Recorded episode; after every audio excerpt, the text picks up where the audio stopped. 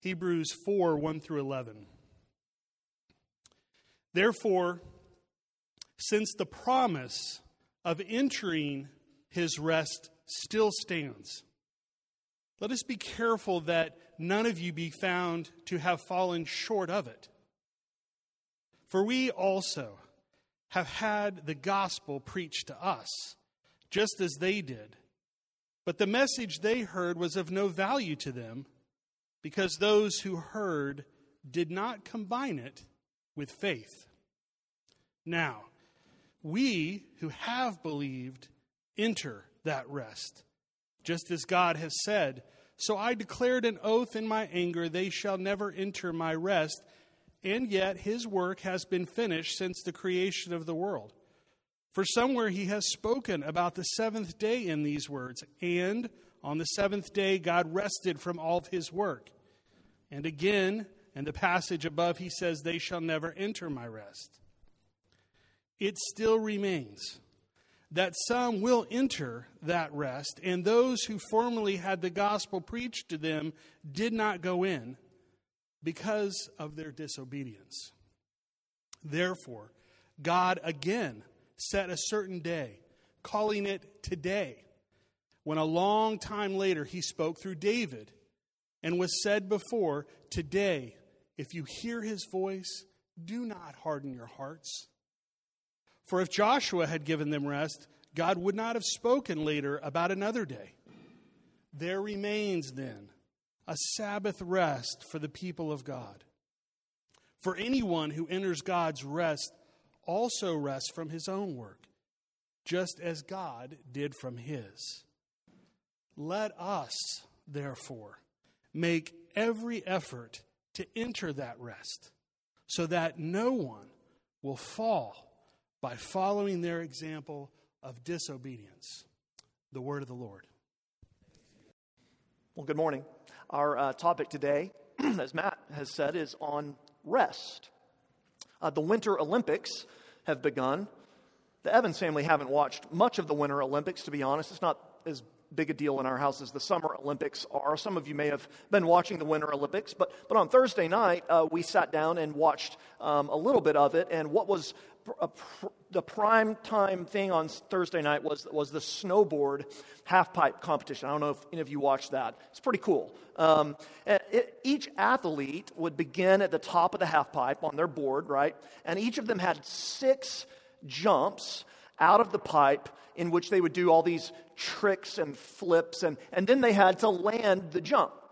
And, and of course, if they didn't land one of their six jumps, they were eliminated from the competition for that run, even if, like, just their hand scraped the snow as they came down. So, if you only landed one jump and that jump was a perfect 10, but you missed your second jump, then you would only have 10 points, which wasn't going to be enough to, to win. And, and as we watched it, one of the fascinating things to watch was that the majority of these contestants would they would just crush the first two jumps the first three jumps. They would get this unbelievable air. They would do these amazing tricks. But often more often than not on the third or the fourth jump they would fall more athletes fell than didn't fall, and they were disqualified. And the commenta- the best part about this was the commentators. It's like they got Bill and Ted to do the commentary for this event. Um, it was like these old snowboard dudes they had probably smoked something right before this competition started. It was hilarious to listen because these guys would nail the first jump, and the commentators would be like, Bro, did you see that? Did you see the air he got? And you know, you're used to like Al Michaels or Bob Costas. That was not these guys. It was fun to listen to them they would go crazy in the early jumps. And then when a guy biffed it, you know, the commentators would, in a much more understated way, say, oh, he's been eliminated, right? And um, I, I realized about halfway through watching this that the person that was going to medal, the person that was going to win, should focus first and foremost on just like finishing the race. Like, you know what would be helpful? To land all six of your jumps. You could get 25 feet of air, which one guy did, by the way, 25 feet of air. And then he biffed it on the third jump and was disqualified. Uh, it, it was really striking as we watched it and as we laughed at, at the commentators how little focus these snowboarders seemed to have on just making all six jumps count and how much focus they had on having the most spectacular or fantastic jump. Um, finishing the race should have been their first goal. And, and, as I was watching, you know, I couldn't help but think, in between laughing at Bill and Ted, the commentators, I couldn't help but think about what we're learning in Hebrews as, as I thought about that competition. Because Hebrews, as we've seen already, and as we'll continue to see, is full of these admonitions, right? It's full of these encouragements. It's full of, well, warnings as well. Keep going, Hebrews says. Keep believing. Don't stop. Hold fast. Hebrews encourages us, if you're here and you're a follower of Jesus, Hebrews encourages you to finish the race, to, to persevere.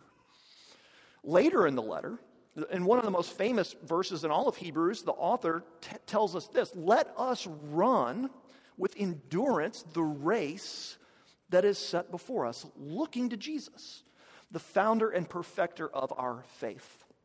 Whoever wrote Hebrews, we don't know who he was. By the way, it was a he. I'm not trying to be like presumptuous there. He refers to himself with a masculine pronoun, so we're pretty sure it was a he. He, um, he's a great pastor. Uh, I don't know if you notice that whenever he makes these admonitions and encouragements, it's always in the third person. He always includes himself. Let us, first person, let us. Uh, we need this, right? And, and, and he, he's able to, to love and care for the people that he's writing to while at the same time exhorting and challenging and, and warning them. And we see that again in this text this morning that Matt read. In verse 11, we see him say, Let us strive to enter that rest. So our theme today is entering rest. Where are we in Hebrews? If you haven't been around, let me just real quickly catch you up. Hebrews, so far, has laid out for us in just a wonderful, beautiful way the superiority of Jesus Christ. Um, Jesus is superior to everything. He's greater than angels, he's greater than Moses, he's greater than Joshua. And the author will continue with this. Jesus, we're about to see, is, is the greatest high priest. Jesus brings a superior covenant based on superior promises. Jesus builds a superior tabernacle. And today, Jesus offers superior rest. And so, because of all of that, what Hebrews has said is that because of who Jesus is and what Jesus has done, we are asked again and again to believe in Jesus. Chapter 3, verse 1 Consider Jesus, the author says, the apostle and high priest of our confession. I've said this, or Will has said this almost every week. Hearing about Jesus is not a passive experience. Do you believe that? Hearing about Jesus, as you hear about Jesus right now this morning, it, it's intended to lead you to trust in Jesus. And not just trusting in Jesus once in your past, but each and every day in your present to live lives of, of daily reliance and repentance, running the race marked out for us. Hebrews says, hey, you've landed a few jumps on the half pipe, right? Keep it up. Don't crash and burn. Take care. So, rest. Rest. That, that's what we're thinking about, and that's what we're after in the next couple of minutes together. These verses teach that God offers us real rest. I wonder if you feel the need for rest today. Already this morning, when I asked some of you, How are you? your response is, No, it wasn't great. It was tired. Tired. I'm glad you're great, Kathy. That's awesome. Um, often the response is tired. I'm worn out. Uh, you know, we might be in our culture, the most emotionally exhausted, psychologically overworked, spiritually malnourished people in history. And that is with all of our modern medical techniques and psycho self help therapy, et cetera, et cetera, et cetera. We're worn out. Hebrews 4 says, though, there's a rest offered to us. Jesus himself promised to give us rest. In Matthew's gospel, Matthew records Jesus saying, Come to me, all of you who are weary, all of you who are heavy laden, and I will give you rest. Let's see what Hebrews can teach us about rest. Two things the nature of this rest, first, and that'll be by far the longest point. And then, secondly, the urgency, the urgency of this rest. So, first, let's look at the nature of this rest that Hebrews 4 talks about. If you listen to Matt as he read, or if you just read through the passage again, the word rest is used repeatedly in these verses. You see it in verse 1, verse 3, 4, 5, 8, 9, 10, 11. And of course, this idea of rest flows out of the quote that we looked at last week from the Old Testament. Back in chapter 3, verse 7, the author quoted from Psalm 95, verses 7 through 11. Hebrews 3 and 4 is basically a sermon on Psalm 95. And there in Psalm 95, we saw last time, God said of the rebellious, hard hearted Israelites who wandered in the wilderness, verse 11, they shall not enter my rest. So, that's the first thing to see about the nature of this rest. It is God's rest. Did you catch that? I mean, look through the passage with me and see how often the rest is described as God's. Verse 1 while the promising of entering the promise of entering his god's rest still stands. Verse 3 again quoting from psalm 95 they shall not enter my rest. Verse 5 and again in this passage they shall not enter my rest. Verse 10 whoever has entered god's rest has also rested from his works just as god did from his. The first thing to know about the rest hebrews offers is that it is god's. So what does that mean?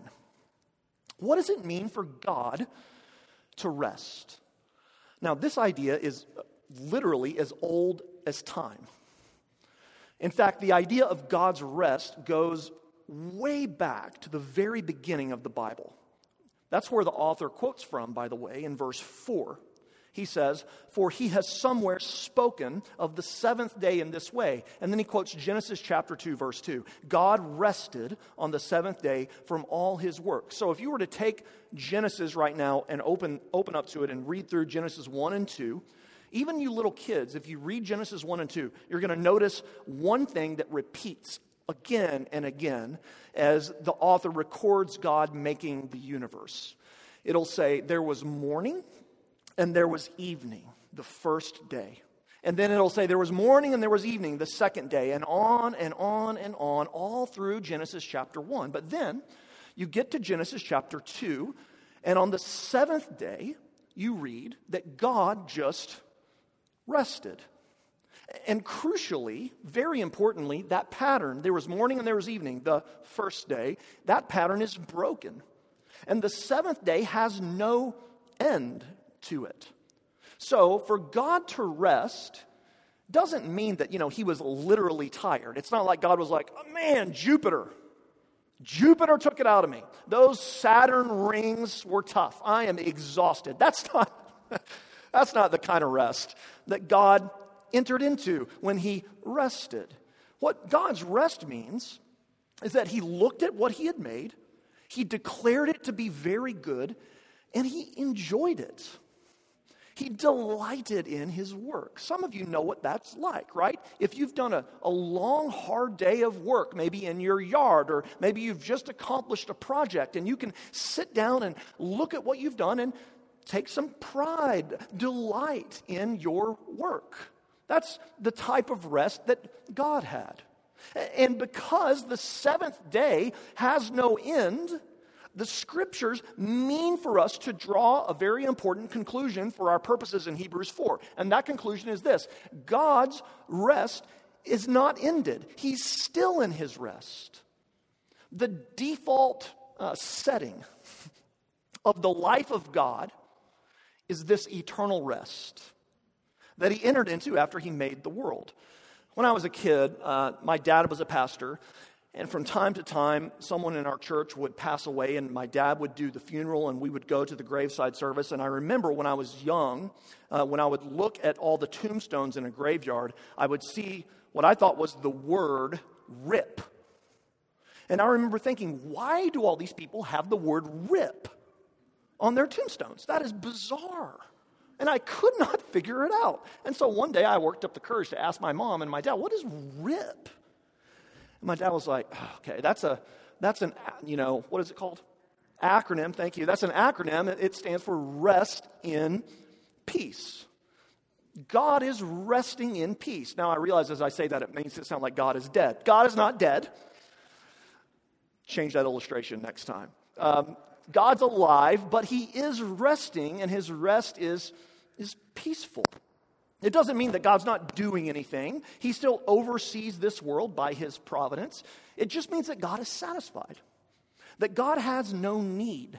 So the rest is God's rest that he entered into after he made the world. And then the second thing, back in Hebrews 4, that we can learn about the nature of this rest is that we can enter into it we can participate in God's rest. He gives in Hebrews 4 a fairly, you know, convoluted and dense recap of the experience of Israel in these verses, especially verses 6, 7, and 8. But his overarching point is this. So, so stick with me here, okay? The author is saying that the rest that Israel under Moses and then under Joshua was supposed to enter into was never intended to be finally and fully the promised land, the land of Canaan that they were leaving Egypt to go into.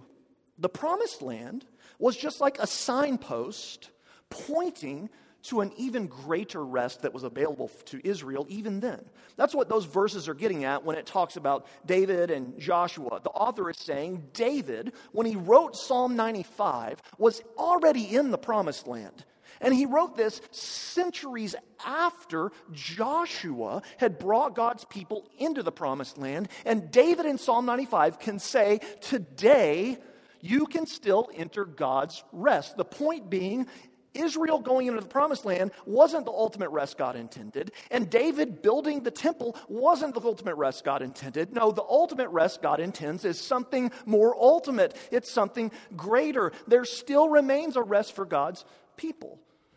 And that's still true now. It's true for each one of us here this morning. There is an opportunity for you, no matter who you are or where you've been, to enter into God's rest today. How? How do we enter into God's rest? How can we experience the rest that God went into after creation? Look with me at verse 2. For good news, for the gospel, came to us just as to them, but the message they heard did not benefit them because they were not, now here's the key, they were not united by faith with those who believed. Here we see what we saw last week, right? The Israelite generation under Moses, they did not enter into God's provisional rest in the promised land, nor his ultimate rest. Why? Because they rejected, the author says, the good news. Side note, real quick, very interestingly, verse 2 and verse 6 both tell us Israel had the gospel preached to them. I mean, that's literally what it says. The gospel was proclaimed to the Israelites, and they rejected it. So they didn't enter God's rest because of unbelief. And then the author puts it positively in verse 3 We who have believed enter that rest.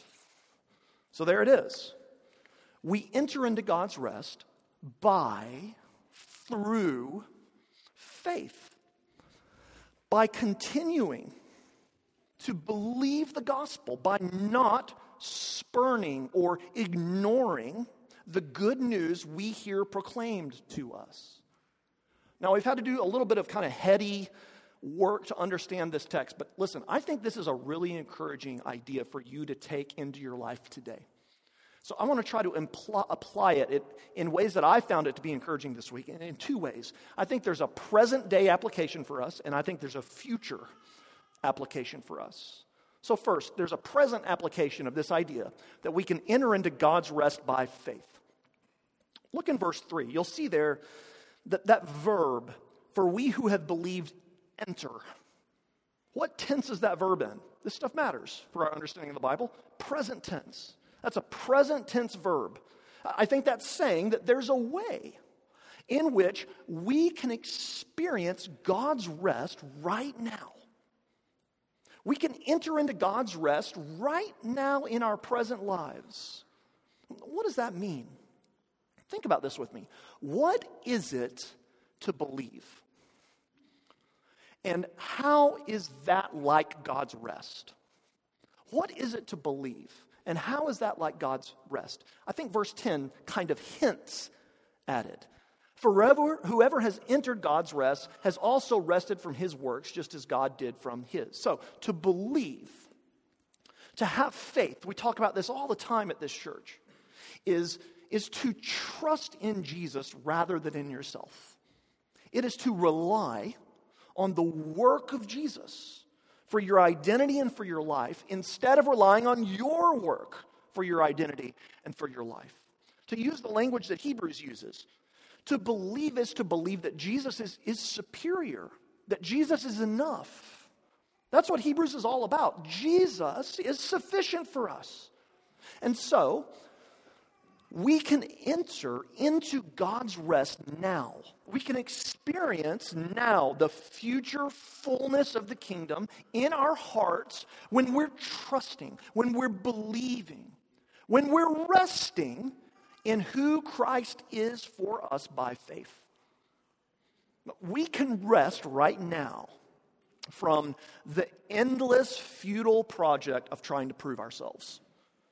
Did you hear that? You can rest right now from the endless project that all of us by nature are on of trying to prove ourselves worthy, of trying to prove that we belong. We can rest right now from trying to constantly make ourselves lovable to others and to God. We can rest from trying to earn acceptance. If you are devoting your life to your work and making a name for yourself through your occupation, that is not going to give you the rest that you want. If you spend way too much time comparing how you look with how others look, whether it be actual real people or even worse, people on Instagram, that is never going to give you the rest that you want. If you spend your life trying to make your family the perfect nuclear family that everyone looks up to and that you're going to be admired for for the rest of your life, that's never going to offer you the rest that it promises. All of those things end in futility. In fact, they give you the opposite of rest. They give you weariness. They give you restlessness from trying to always measure up from trying to earn acceptance. We can lay all that down. Why? Because Jesus has done all of that for us. Jesus has already told us we're accepted. Jesus has already given us perfect love. We're in His hands if we've trusted in Him by faith. We are God's children, His sons and His daughters forever.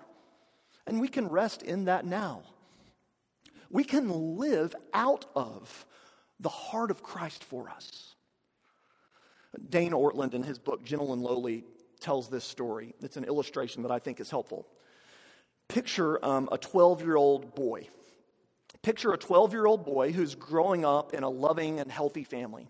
And as this boy matures, he begins to feel insecure about his place in his own family, about his identity. Not a very abnormal thing, that's fairly common, right?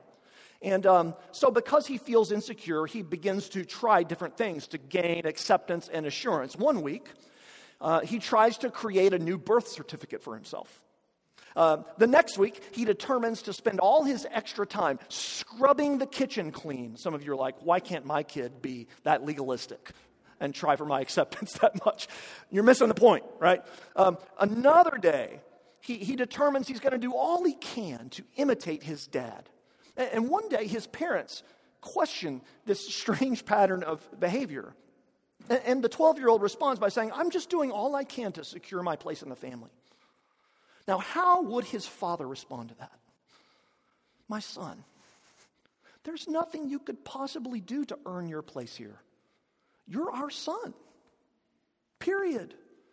You didn't do anything at the start to get into our family, and there's nothing you could ever do, no matter how much you think it's going to disappoint us, to get out of our family. Your sonship is settled, it's irreversible. The rest Jesus offers is telling you that your sonship is settled. You're his child. If you've come to him in faith, you can rest in that good news. Does your life reflect that at all? Do you find yourself relishing and delighting in your identity as the beloved of God the Father through Jesus Christ? It's the only way to enter into God's rest. So there's a present way we can experience it. However, um, the future of God's rest is undoubtedly the primary emphasis of this text. Um, what the text is really driving at is that God's rest is another way of describing, well, heaven. Uh, and this can encourage us as well.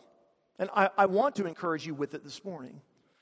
The, the text is saying that one day we will have final and full rest that is only provisional and dim in this life. One day you will have final and full rest from striving, from your work, from your labor, from all the toil and hurt, all the pain and weakness, all the sorrow and sadness associated with this broken world. We will enter into what verse 9 says is the Sabbath rest of God's people. Think about um, what is the most restful thing for you personally to do? If you were to take a Sabbath day, which I would encourage you to do one out of every seven days, what is most restful for you? What is going to be most life giving?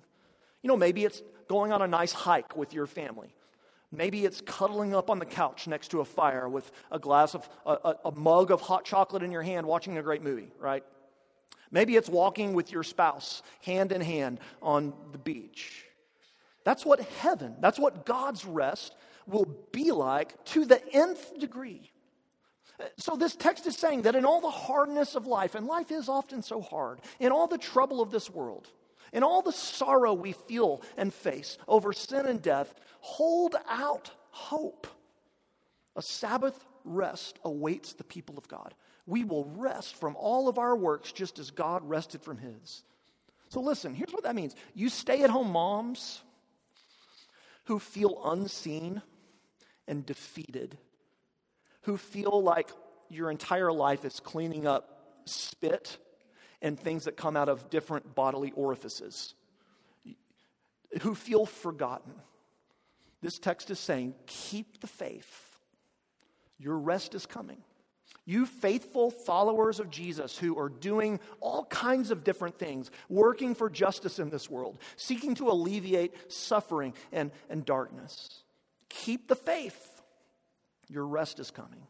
You dads who are doing the best you can in kind of a clumsy, confused way to set a good example for your kids, to teach your boys about true manhood, and to teach your daughters how women should be treated, who are working to provide for your family throughout the day and the day in and day out of work. This text is saying, keep the faith. Your rest is coming. You older saints who are seeing your bodies begin to weaken and your minds begin to slow down, and who are wondering, what has happened to me? Keep the faith. Your rest is coming. J.R.R. Tolkien describes Rivendell uh, in The Lord of the Rings like this. You should know what Rivendell is, by the way, but if you don't, Rivendell is the home of the elves. Best place on Middle Earth and would also be best place on real Earth. Um, here's what he writes about Rivendell when Frodo, for the first time, enters that city.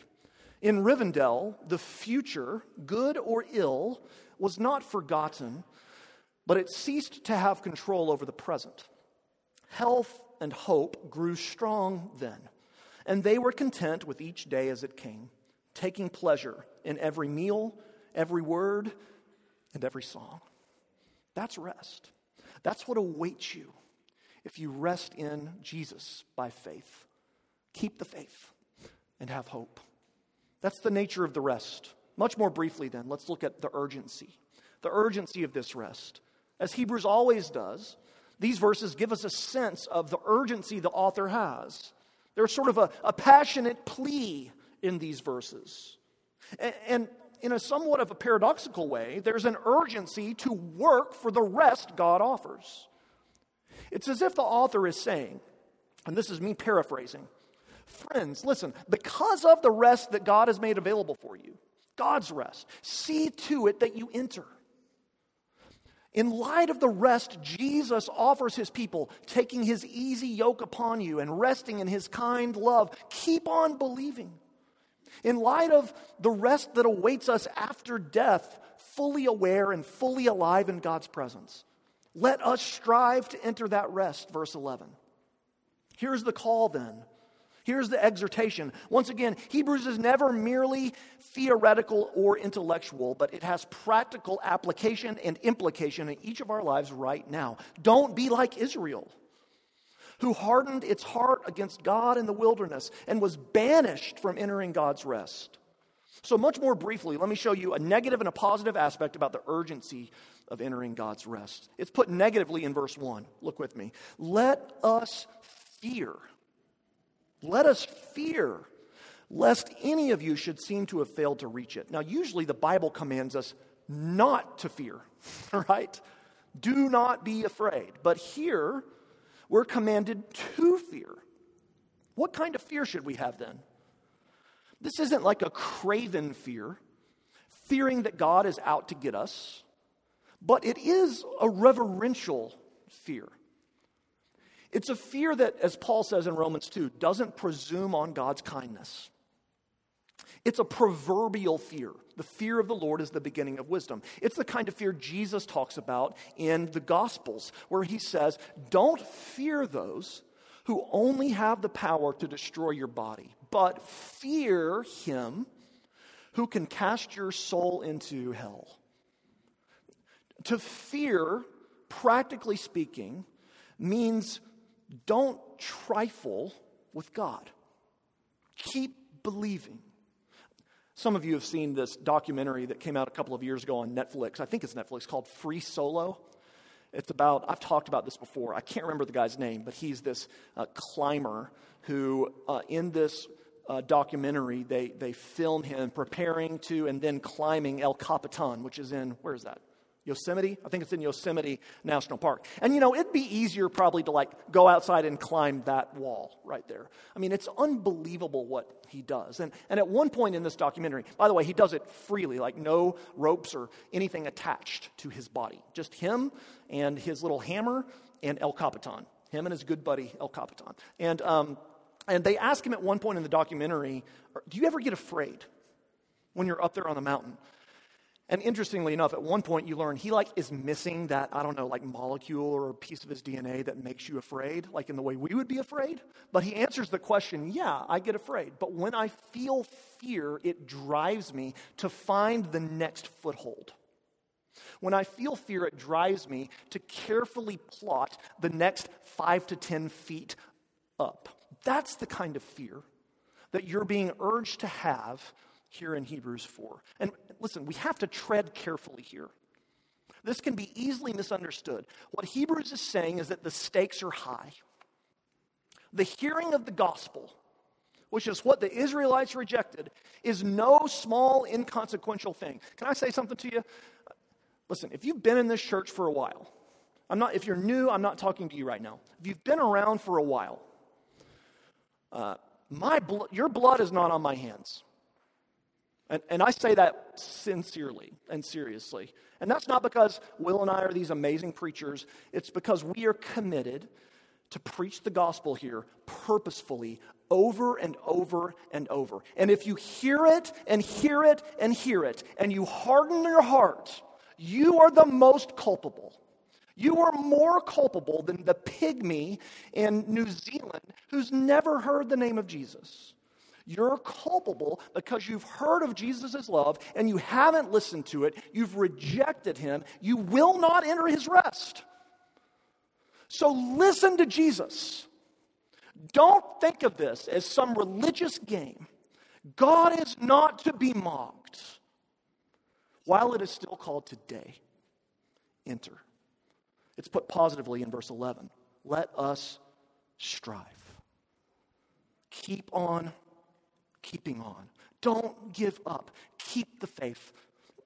The way to enter God's rest, both in the present and in the future, is to rely on and, and to trust in the Lord Jesus Christ as your Redeemer and your Savior, Savior, as the God who loves you and gave Himself for you. And so I ask you, my friends, again, as Hebrews asks you again and again, do you believe that?